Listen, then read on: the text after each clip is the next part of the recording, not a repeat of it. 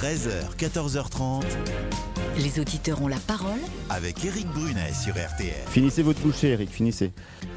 Eh oui, parce que eh c'est pas facile la vie, parce que Didier Marquand, notre premier auditeur hein, invité en studio est pâtissier. On va parler dans un instant, tout à l'heure, dans 10 minutes, un quart d'heure, du, du Made in France. Il m'a interpellé en direct à la radio et je l'ai invité à venir participer au débat. Et ça sera comme ça maintenant. Hein. Toutes les semaines, tous les 15 jours, je prendrai l'une ou l'un d'entre vous qui voudra bien me faire l'honneur de venir dans le studio d'RTL pour venir débattre avec nous. Et comme il est pâtissier, il a amené euh, plein de pâtisseries Il n'est pas venu les mains vides. Je vais poster une photo euh, sur la page Facebook de l'émission. Les auditeurs ont la parole tout de suite. un peu régalé pendant la pub. Bah Bref, on va parler quand même maintenant pour ouvrir l'émission d'Emmanuel Macron qui tente de renouer le dialogue au Proche-Orient, Lisa Marie. Oui, après une première étape euh, hier en Israël et en Cisjordanie, le chef de l'État est ce mercredi en Jordanie et il rencontrera plus tard cet après-midi le président égyptien Sisi au Caire au 19e jour du conflit entre l'État hébreu et le Hamas, eh bien, euh, Emmanuel Macron euh, est donc euh, au Proche-Orient et il a réaffirmé que la France était solidaire d'Israël tout en réclamant une trêve humanitaire à Gaza. Il s'est dit également favorable à une coalition internationale pour lutter contre le mouvement terroriste du, Hamas. Dominique est avec nous, il appelle de Lyon 3210. Mon cher Dominique, bonjour. Bonjour Eric. Bon, alors le fait qu'il rencontre les deux parties, bon, ça, personne n'est contre, euh, Dominique. Euh, je ne sais pas ce que vous en pensez, mais on, on ne peut que s'en réjouir qu'il rencontre à la fois les autorités israéliennes et en même temps un certain nombre de personnalités du monde arabe, Barmoud Abbas, etc. Ça, vous êtes d'accord avec ça? Mais non seulement on ne peut que s'en réjouir, mais il a une légitimité certaine, déjà parce que euh, la France euh, a un passif et un passé euh, de, dans la diplomatie. le français a toujours été la langue des diplomates. Et deuxième chose, on a, on a soutenu la création de l'État d'Israël et parallèlement, on a également des amis dans les pays arabes. Oui, vous avez raison sur le fait que la France a soutenu la création de l'État d'Israël au départ. Vous avez raison. Hmm.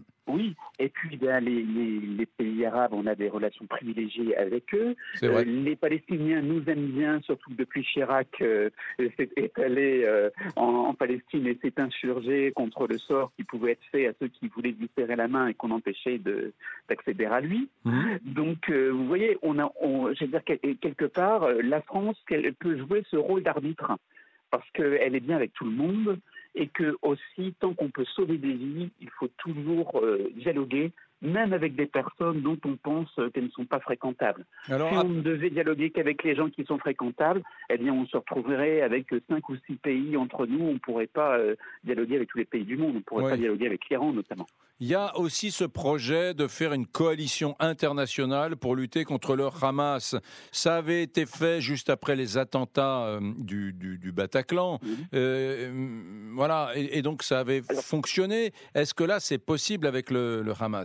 C'est beaucoup plus euh, délicat puisque vous avez euh, dans, la coalition euh, qui a été créée après le Bataclan, il y avait des, pays arabes. Et, dans ces pays, il y en a qui ne reconnaissent pas Israël. Hmm. Donc vous voyez un peu, donc ils ne pourront pas faire partie de, ce genre de coalition. Donc il faudrait une autre coalition que celle qui, qui avait été mise en place, mais avec un nombre plus restreint de pays, mais quelle serait sa légitimité s'il y en a qui ne reconnaissent pas l'État d'Israël, c'est pas évident. Donc, effectivement, moi, moi cette coalition ne me semble pas une bonne idée. Euh, peut-être des casques bleus, pourquoi pas Oui. Des casques bleus qui viendraient une force d'interposition. Il y en a une au Liban. Il y a la finule qui, qui, est là depuis plus de 40 ans au Liban. C'est un tel euh, écheveau de complexité, euh, Israël et le, Proche-Orient, c'est très compliqué. Il y a des gens qui sont pour euh, deux États, un État palestinien et un État israélien juxtaposés. Il y a ceux qui sont pour le One State Solution, c'est-à-dire la solution à un seul État, un seul État avec à l'intérieur population, euh, des populations euh, israéliennes euh, juives en majorité et des populations arabes qui vivraient dans le même État.